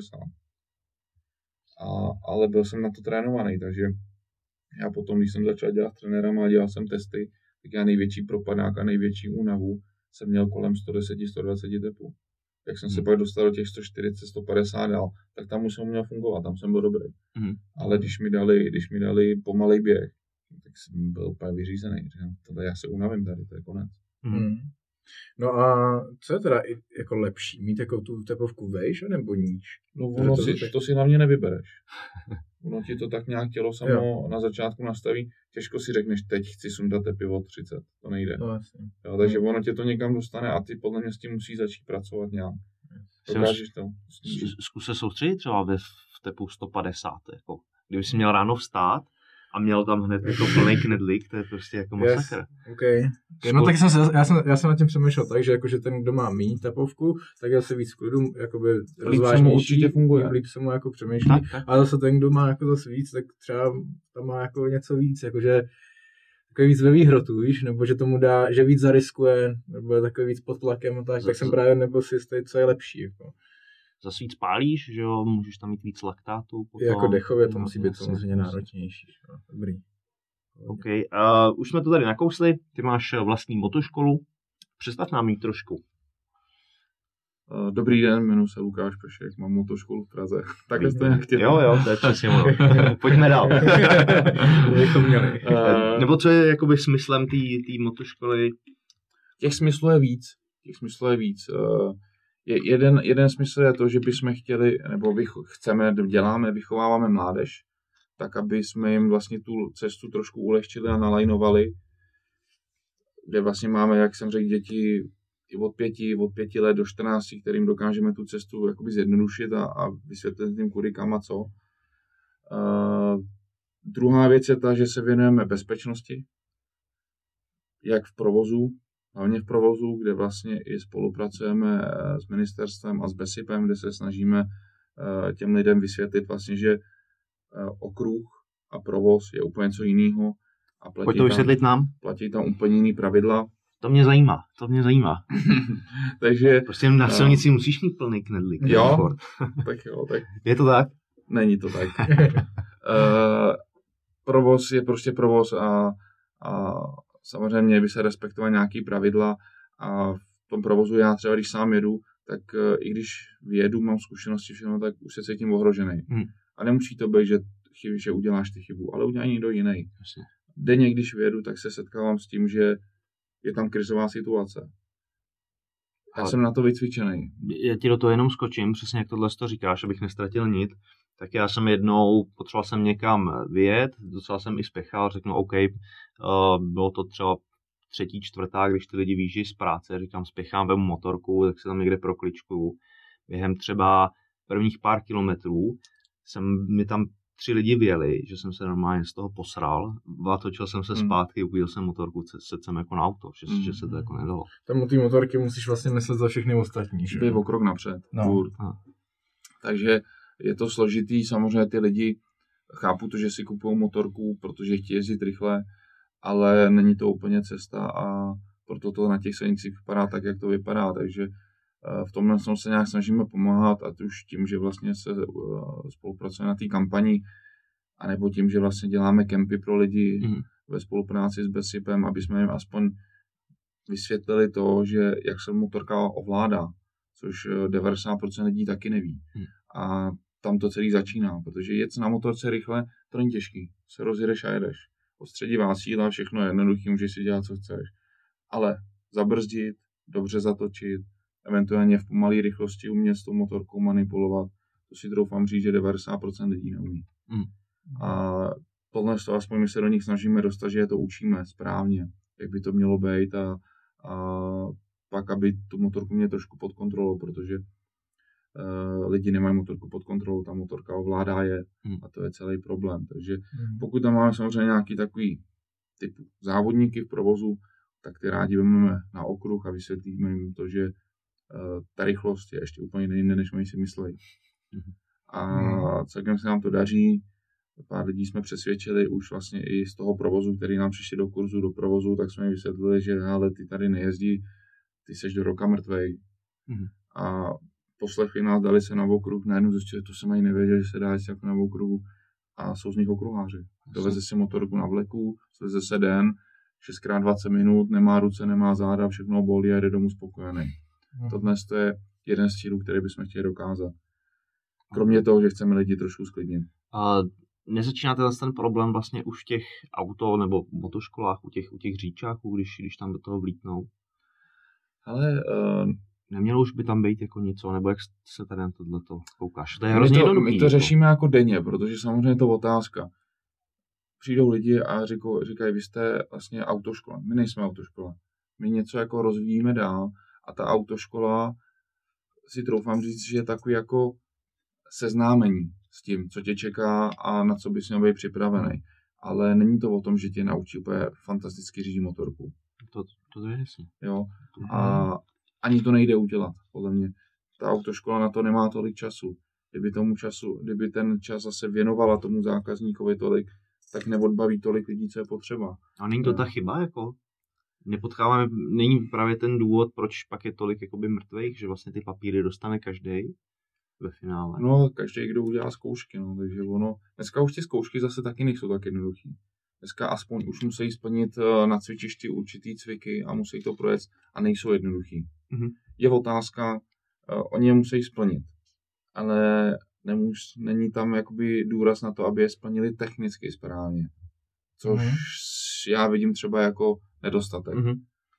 Uh, to, jak to bude do budoucna, myslím si, že jako spoustu lidí na tom se snaží pracovat a, a rozvíjet to dál, takže si myslím, že se to bude posouvat určitě dál. Už je posun to, že vlastně dneska na motorce nejezdíš s instruktorem za sebou, ale už si propojený interkomem a jdeš na té motorce sám, Mhm. což si myslím, že je obrovský krok. Protože jet s někým a pak sám, tak to je obrovský rozdíl. To je stejně jako když ješ druhý nebo první. Prostě Mhm. taková ta jistota, že tam za tebou někdo sedí a eventuálně to zabrzdí, tak, eh, tak ti pomáhá. Dneska už musí jezdit sami, což je bomba. Takže jsou na to trošku líp připravený. Ale stejně se setkáváme s lidmi a je to někdy jako zábavný, že vlastně přijdou lidi, kteří jezdí 30 let a, a poběli pětkrát svět dokola. A ty vlastně řekneš, tak mi vysvětlete, jak vlastně zatáčíte. A on není schopný ti to vysvětlit. A tam je celý, celý kámen úrazu. Lidi dělají, třeba půlka lidí to dělá správně, ale nedokáže to vnímat vlastně, co dělá a nedokáže ti to ani říct. Mhm. V tom případě vlastně se stane to, že on to nemůže ani rozvíjet dál, protože on neví, co dělá. On dělá něco podvědomě, ono to funguje, ale kdyby to potřeba udělat jako víc a víc zatočit, tak neví jak. Mhm. Jo, takže my jedeme s lidmi i takovýhle debaty, aby si vlastně v první řadě uvědomili, co vlastně dělají. A pak teprve s nimi můžu řešit, co by měli dělat, až to začnou vnímat. Takže máme to trošku postavený jinak a těch motoškol je hromada dneska. Dneska jako lidi zjistili, že to může být biznis a umí zatočit doleva a vytočit dvojku a rozjeli motoškolu, takže A ne, není to ten průser? Taky? Je to no, průser. právě jsem se chtěl zeptat, a tím, jo, všeho, když je všeho hodně, tak takové ta jde potom níž, jako je, je to tohle, horší. tohle je strašný průšvih, a, ale samozřejmě v této chvíli je neřešitelný. A zase je to na lidech, aby si vyhodnotili, kdo by je to eventuálně mohl naučit a jak by je to mohl naučit. Ale síla reklamy Tak, přesně tak. a síla, síla jakoby dneska těch lidí, kterých znám pár, který jako mají motoškoly, sami to upřímně neumějí, ale umějí super mluvit. Mhm. A učí lidi totální blbosti, ale opravdu totální blbosti. Mhm. A mají to vyprodaný. Máš, máš něco konkrétního? Chceš o tom mluvit? To mě nebo- nějaký zajímá, no, jako, že... A nechci úplně jmenovat, ale, ale celkově se stal fenomén to vlastně, že uh, jsou tady, bych teď jako nikomu neukřivdil, tři, čtyři motoškoly, které si říkám, že jsou dobrý, že by to lidi jako mohli, mohli tam jít, protože je to naučejí ty lidi, sami to umějí a jedou, to mají nějakou historii.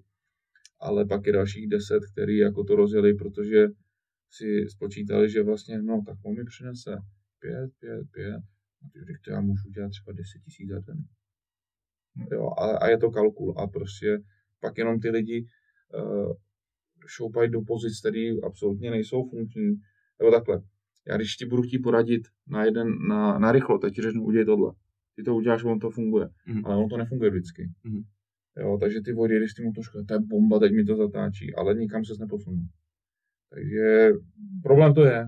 Hele, ještě to si myslím, že bys i nám mohl říct, jako konkrétně, který uh, motoškoly bys doporučil. Já bych určitě, absolvoval jsem ty si to a byl, byl jsem u tebe, bylo to, ty vole, když jsi poprvé jako na motorce, teda, kolikrát. Víš, že najednou je tam takových jako informací, než to zvládat, ale, ale je to super, jako posune tě to o ku- kus dál. Jsi na malý motorce, nemáš takový stres, Nem, neměl bys mít, no. Je to, tak, je to zase úplně jiný koncept. My jsme to vzali úplně z jiné strany, než jako všichni. Mhm.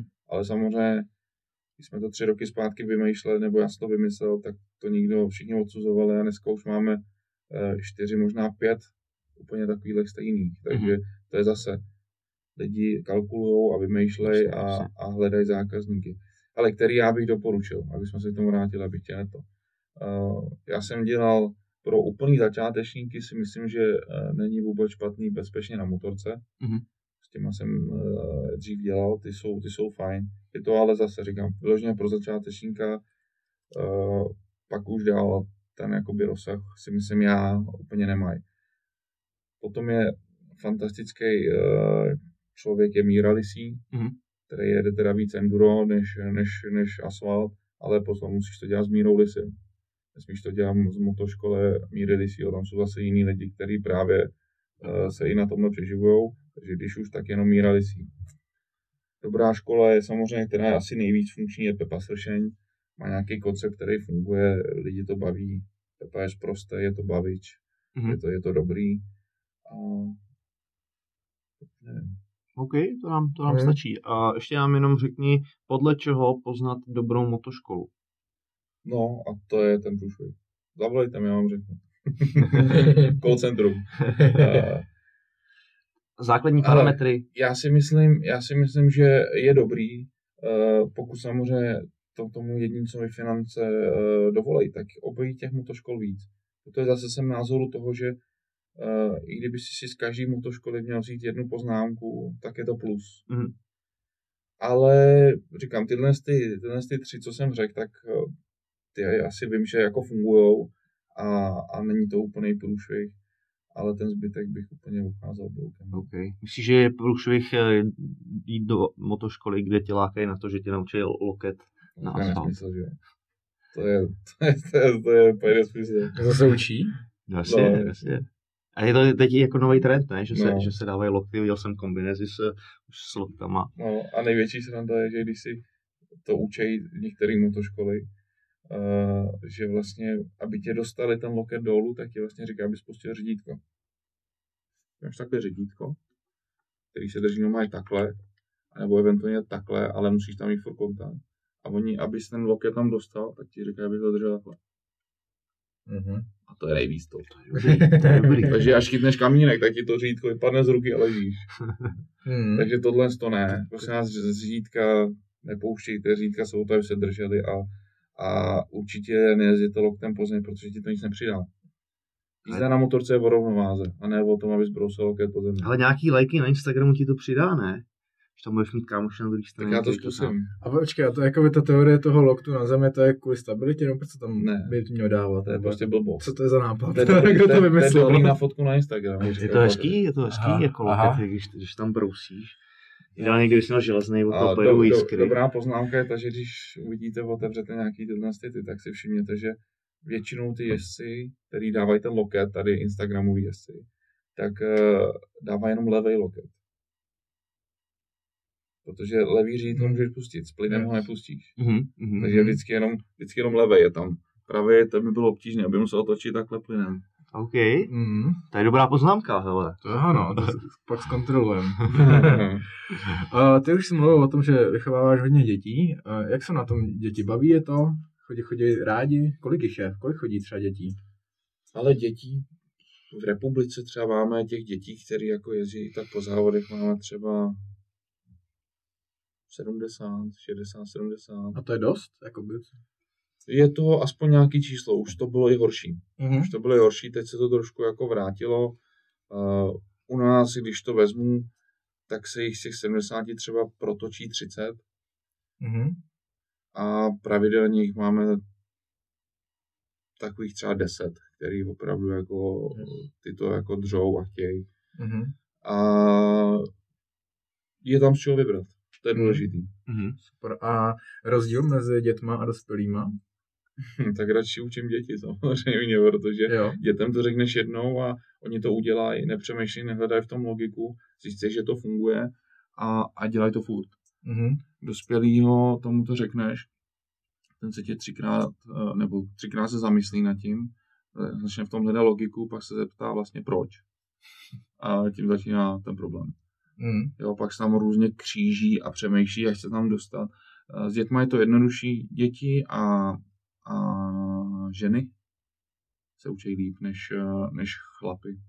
Mhm. Jsou chlapy, který samozřejmě, eh, když jezdí krátkou dobu, tak se to učí celkem dobře a mají nějakou sportovní jakoby minulost, že mají trošku koordinaci těla a vědí, co mají dělat, tak ty jsou super. Ale pak jsou, pak jsou typy, který přijou, říkám, po 30 letech na motorce, co jezdí, ty jim vysvětlí, že to je úplně jako jinak a oni s tím bojují nedokážou to, ani to třeba nikdy nedokážou přetáhnout do toho, aby to bylo trošku správně. To, on to nebude nikdy ideální. Ideální styl a jízda neexistuje. Mhm. Jo, každý má svoje a, a každý má jinou polohu těla nebo jiný poses a z toho by se měl vycházet. Hmm. To, že si řekneme, že, vás, že bych vás dal 20 do učebny a řekl vám, tak tohle je ideální styl a teď budeme všichni takhle. to neexistuje. Mhm. Každý má trošku jinou tu rovnováhu a jinak to vnímá. Že určitý základy jsou stejný, ale to, jak, kam do jakého rozsahu se kdo dostane, tak to je podle toho, jak to, to má v sobě. Tak to je podobný i u nás. Jo, jo, Stejně každý má svůj styl a zároveň, když má někdo zlozvyky, tak se Tak. pak těžko jako odnaučuje. To je úplně to Ale ty základy jsou stejný. A ty Jak základy se, k jsou- těm, jak se k tomu dostaneš, to už je jako na tobě, ale ten základ A, stejný. i, jsme, jsme to vlastně v nějakém podcastu řešili, že taky líp se učí u nás holky než, než Mhm, borci, mhm. který prostě to tam musí nějakým způsobem narvat na sílu. No, tak nám chodí a oni nám chtějí předvádět, že to umějí, že jo? takže chtějí závodit, ale ty ho chci zpomalit, aby to dělal technicky správně a on zase tam vlítne a to je nekonečný příběh někdy, ale Ale já co jsem třeba viděl u tebe, ty, ty děcka v motoškole, to jsou prostě hrozný makoři, ale. Ty To jsou ti jako přijde. bez beres. Fakt? to ti přijde, no. To mají pod kontrolou, tak dělají to, dělají to nějaký pátek, dělají to pravidelně a, Aha. A mají to na cvičení, jedou to prostě furt. Takže To je skvělý. to Takže- pod kontrolou. Já když, jsem, já když jsem tam byl, vlastně, tak říkám, když tu zatáčku, říkáš, ty tam je ten sloup, tam jako, není tak daleko od té terasy, abych to tam jako No hrnul. a, a to oni nevnímají. Jo. Jo, já to taky nevnímám. Aha. Když se začneš soustředit, tak se začneš soustředit vlastně jízda na motorce. Já vždycky, když někde to čtu, jak někdo jede a teď jsem se kochal tam a kochal tam a, a nebo druhý extrém, jde na hovno, jdu si vyčistit hlavu, tak tady u toho úplně trnu. Mhm. Protože jízda mo- na motorce jako, za prvý je nebezpečná a za druhý je to, je to v podstatě tabulka. Jsou tam věci, které ty by si měl dodržovat, aby ta motorka fungovala, aby to všechno klapalo. A když ty začneš tyhle ty věci dělat, tak vůbec nemůžeš mimo to chodit. A to je celý, celá věc i těch sloupů, který Hmm. samozřejmě nejsou úplně, že jsou tam gumy kolem toho, aby jsme No, nevystrašili jasně. potenciální zákazníky, ale, ale nikdo se nám tam nezranil teda ještě, musím říct. Aha. To, to ani já jsem nečekal, že se tam nikdo nezraní. K čemu tam pomůže ten kondom teda, když tam jsou takové gumy okolo toho? Pálek, no. Pěkný. ale, ale to, je, to je přesně pravda. Já vlastně, když eh, se v létě jdu projet, říkám, vezmu motorku, hodím si tam nějaký buď krátký nebo delší okruh, co mám eh, naježděný, přijedu a prostě můžu si jít lehnout. Jako, jsi, jsi úplně jako vyndaný. Jak dáváš přesně pozor na auta, aby někdo něco. Je to stres. Jo, jo, jo, určitě. Takový příjemný stres. Jo, Hmm. To tam musí být teda, tohle. To. Hmm. Není to prostě odpočinková jízda podle tebe. Nebo podle mě ne, podle mě ne. Jako, samozřejmě chápu, že lidi to mají takhle spojený, ale, ale já jsem názoru, že na motorce musí být 100% soustředěný. Mhm. Ty jsi ještě uh, zmínil, že ty jsi přišel jako první s tou uh, věcí, že se bude trénovat na menších motorkách. Uh, v čem je toho výhoda? Vlastně tím, že trénuješ na menší motorce. Hele, výhoda, výhoda je to v tom, že vlastně konkrétně ty naše motorky, které používáme, tak jsou, to jsou vyloženě závodní motorky, takže mají dobrou geometrii a je to funkční stroj. Je to funkční stroj v tom, že vlastně to reaguje na tvoje pohyby strašně rychle. Protože závodní motorky musí reagovat rychle na to, co ty po nich chceš. To znamená, jak ta motorka je menší a ještě je kratší, tak je vratka Mhm. v první fázi. To znamená, my když učíme lidi pomalou jízdu, tak na té menší motorce je to tak desetkrát těžší než na té velké motorce, protože ne, nemá takovou stabilitu.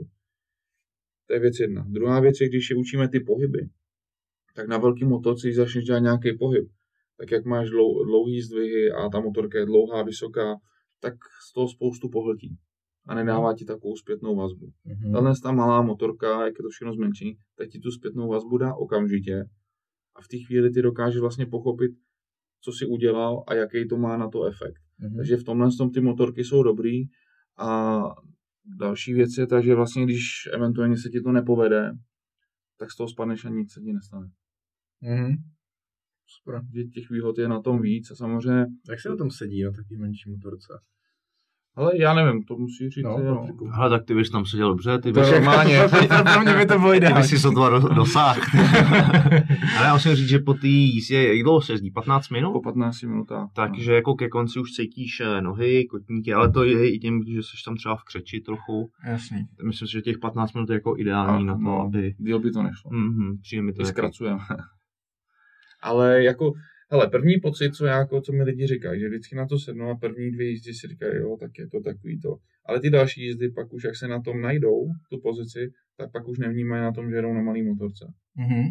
Souhlas, Hmm. hmm? souhlas, jo, jo. Vlastně první jízdy to, to bylo strašný. Ten, co tam byl za toho borce, ten mě tam školil takovýhle capart, ale úplně jako strašně. Chtěl jsem tu motorku vzít, hodit jí do škarty a rozbrčet se a odjet, ale, ale ke konci už se na to jako sedneš a tam už mi jednou předjížděl, jak už jsem ho i strčil z toho, jak do dobu, takže klasik. Uh, pojďme asi do závěrečné části. Uh, na Instagram jsem dával to, že budeš dnešním hostem a poprosil jsem lidi o dotazy, tak něco tady je. Da. Tři. tak dobrý, tak A jedno je máma, druhý je manželka. A třetí já. Hele, psal jsem, že uh, budeš, uh, že jsi jako historicky nejúspěšnějším uh, MotoGP jezdcem. Na to se tady zvedla nějaká vlna hejtů. Tak to je super. No, mám to jako vysvětlit. No pojď nám to vysvětlit, jasně. Seš nebo nejseš? Jako, Proč to Seš. napsal? protože Protože si jsem ti to řekl. Ne. Mi za to pět, ať to tam napíšu. no, tak dobrý, tak to klaplo. No, no ne, tak to je jednoduchý, že jo. Uh, já to aspoň tak beru. Jsou nějaký výsledky a podle těch výsledků se určuje, kdo je ten nejúspěšnější nebo není. A pokud to budeme na výsledky, tak bohužel, nebo pro mě bohu dík, samozřejmě do této doby ještě nikdo nepřekonal to, co jsem tam já nastavil. To, že někdo objel o 100 závodů víc, tak to je hezký, ale závody nejsou o tom, kdo toho objede víc, ale kdo toho zajede líp. Důležitý jsou body. Tak, A v tom tom se počítá čas, za který ty nějaký trať zajedeš, anebo místo, který ty jsi nejlíp jako zajel? místo, místo v těch daných závodech. Mhm. Časy nikoho nezajímají. Za to, za za to tebou? nejsou body za časy. Kdo je za tebou? Ale A je o hodně dál? já teď nevím, jestli asi Kuba Konfel bude druhý takový. No, to je otázka, protože uh, samozřejmě já mám dvě vítězství, pak nevím, jestli teď abych nekecal, mám nějakých sedm podí k tomu, nějaký zajetý nejrychlejší kola a tohle to, ale když to budeme brát podle vítězství, tak v podstatě vítězství mám akorát já, jedno má Karel Abraham, Moto dvojka, a pak už je to asi Franta Šťastný. Mhm. To znamená, že sice Kuba Konfel má nějaký podia, možná teoreticky, nemám to načtený, teda, teoreticky asi i víc než Karel Abraham, ale nemá to první místo, což jako, Nejvíc. když budeš mít eh, šestkrát třetí, eh, šestkrát bronz a nebo jednou první, tak je to rozdíl. Mhm. Fakt? Je to f... Hmm. Já si mi za mě, jo, okay. radši budu mít jako jednou zlatou než šestkrát bronzovou. Hm? to, je, to dává smysl. Tak ono vlastně se pak jakoby sbírají body, takže jako na body by to asi vyšlo líp eh, ta bronzová, že jo? Ale... No, když bychom sbírali body, tak eh, to nevím, to bych Jasně. kecal, ale potom má logicky výhodu ten, který objel eh, ne 100 Nejvíc. závodů, ale 200 závodů, že jo. Hm, jasně. OK, tak jsem nám to hezky vysvětlil. Super. Uh, tak jdeme Ale na... nevím, jako, sorry, skáču ti do toho, ale nevím. Co nevíš? Jako neřeším to, neřeším to, ale... Já bych to řešil, občas lidi to řešej, pojďme taky Občas mě to samozřejmě jako naštve, že oni lidi nechtějí slyšet, jako, že jsem byl nejlepší. No jasně. Některý to prostě štve. Hele, to se vlastně bylo, když uh, Abraham ukončoval kariéru, tak noviny tohle to otiskly. To si myslím, proto to i lidi jako berou. Jako dogma, že to bylo v novinách, tak najednou prostě Abraham je jako nejúspěšnější motocyklový český jezdec. No, protože se tím začal prezentovat a jeli mediální bublinu a, a já jsem se tím jako nikdy neprezentoval. Jsem nejlepší, dokázal jsem tohle. Pro mě Pojď, pojď do toho teďko. Tak jo, tak jo, ne, ne, já to ani nechci, ale, ale mně stačí ten pocit, že vím, co jsem si jako dokázal, nebo co jsem pro tuhle republiku dokázal. To jestli to někdo ocení nebo ne, tak to už je na lidech. Ale já ještě doporučuji, uh, když jsem eh, se připravoval na ten, ten podcast, tak jsem si najel z Eurosportu, to je vítězství v Číně. Aha, To bylo první? první, no. Ale ten, ten komentář, ty, ty borci tam jsou to jako dobrý. Ne, nevím, kdo to jako komentoval, ale to doporučuji si jako najít.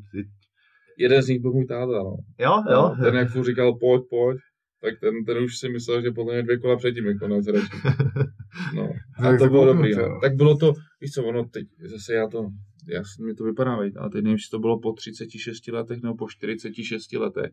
Vlastně Čech vyhrál v silničních motorkách mistrovství světa.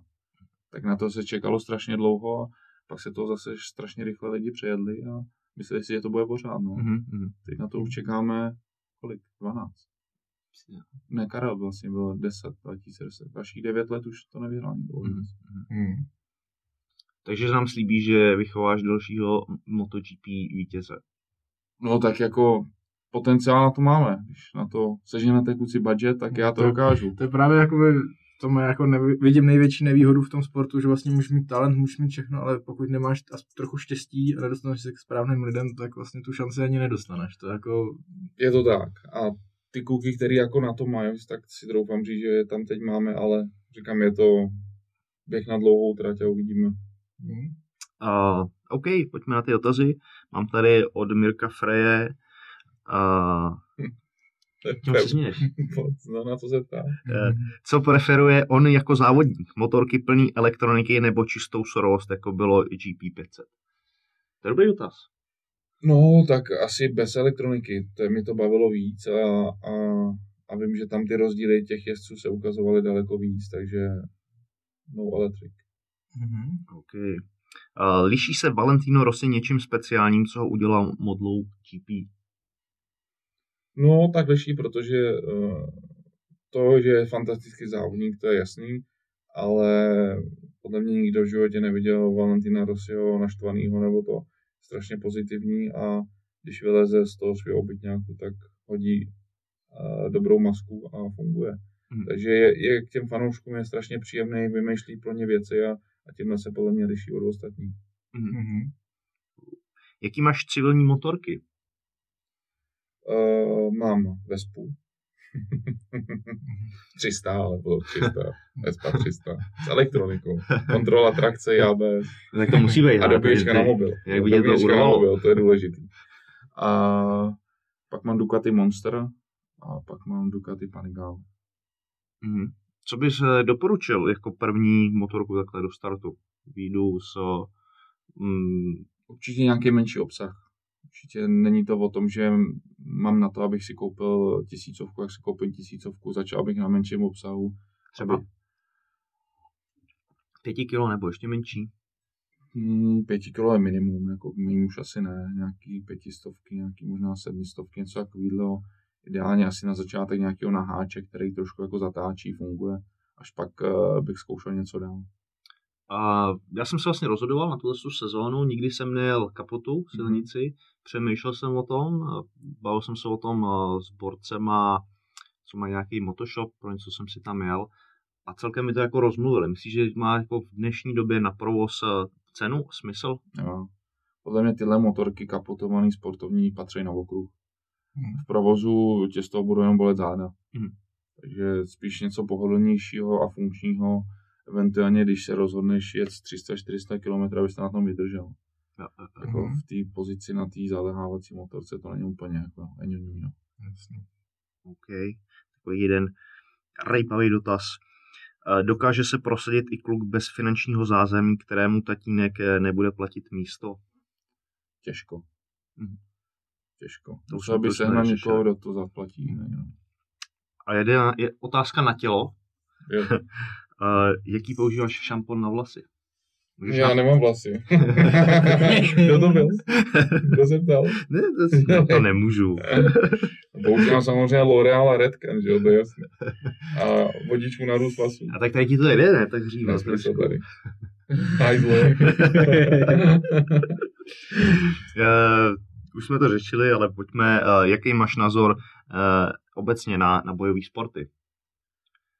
Uh, jako mám pozitivní, no tak je to, je to super, že se to takhle nějak, eh, nějak eh, samozřejmě dostalo do těchto sfér, kam se to dostalo, protože upřímně kluci všichni, kteří jako boxujou a, a zápasej, a zápasej to za 0-0 nic a obětují tomu hromadu, jako já když jsem chodil cvičit a viděl jsem ty kluky opravdu, který boxují za pár korun, kolik do toho dávají času a, a peněz, to v životě se jim nemůže vrátit ale jsou odhodlaný a, a baví je to. Takže na druhou stranu jsem i rád, že se to někam posunulo, že ty kluci třeba si můžou něco vydělat tím. A neodsuzuju to. Samozřejmě klidně se na to půjdu podívat, nevadí mi to, když se to neděje na ulici.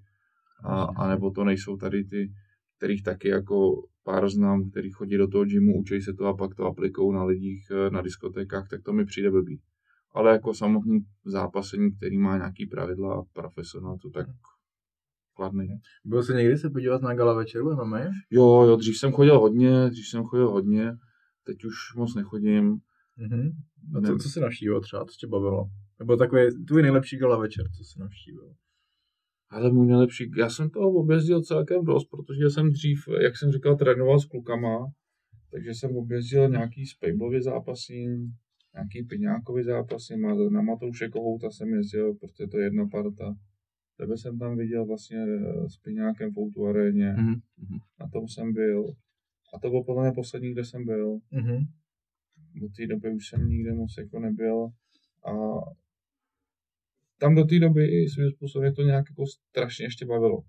A od, tý, od, od potom na zápase, jak se to celý zašlo tady hádat mezi sebou a, a pomlouvat, tak mi to zase jako odrazilo, říkám, to už jsou motorky tohle, to jako, takže Mhm.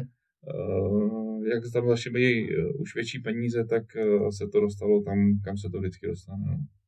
Takže od té doby mě to zase trošku utlumilo, ale zase teď jsem sledoval to Atilu Vega, protože mě to zajímalo a, a ale nebyl jsem na tom, nebyl jsem na tom. Jasně. Už se radši kouknu teď doma v televizi. Mhm.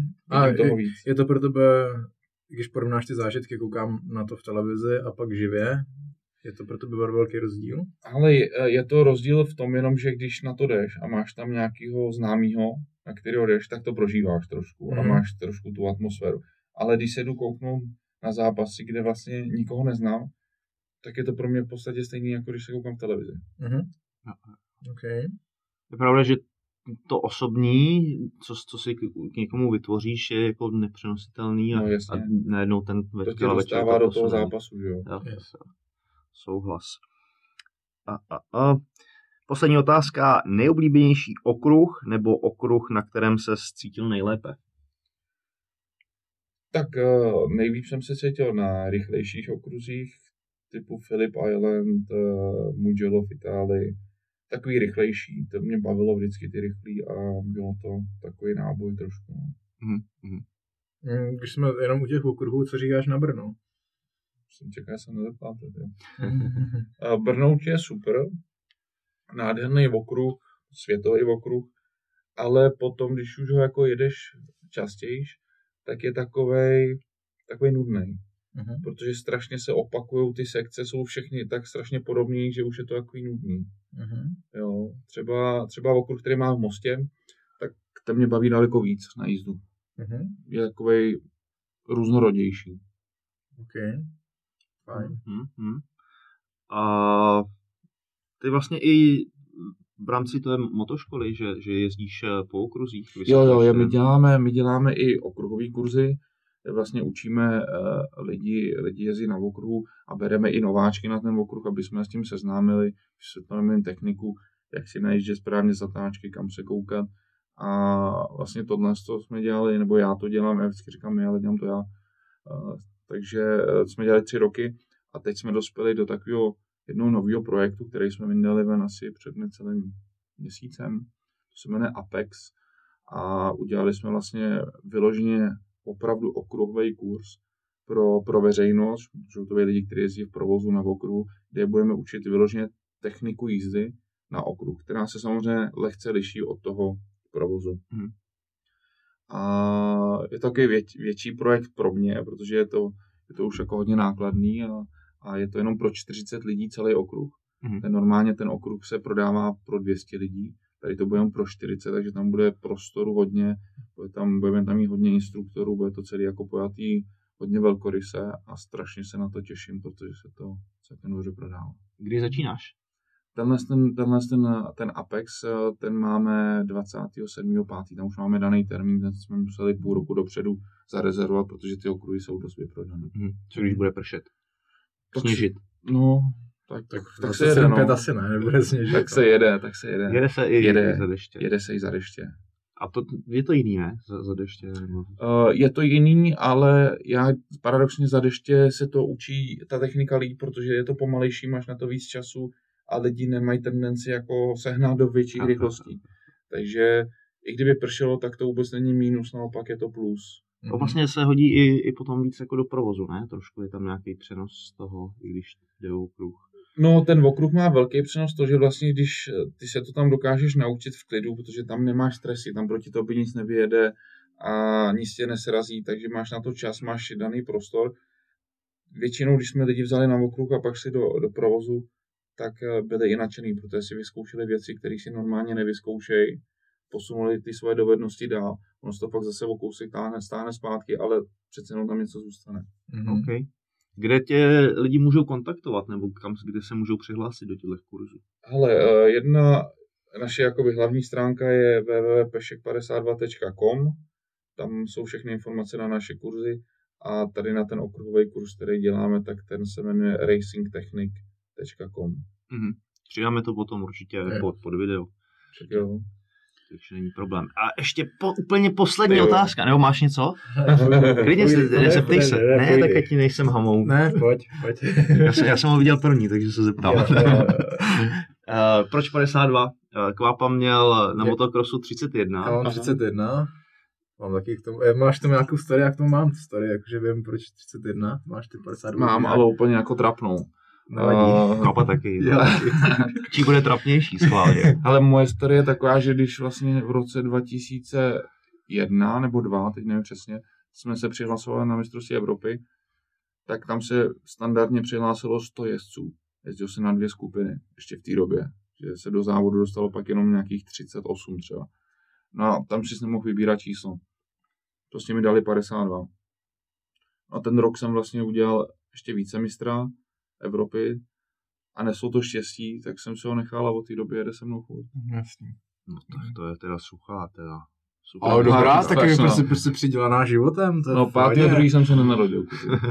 Jste čekali tohle.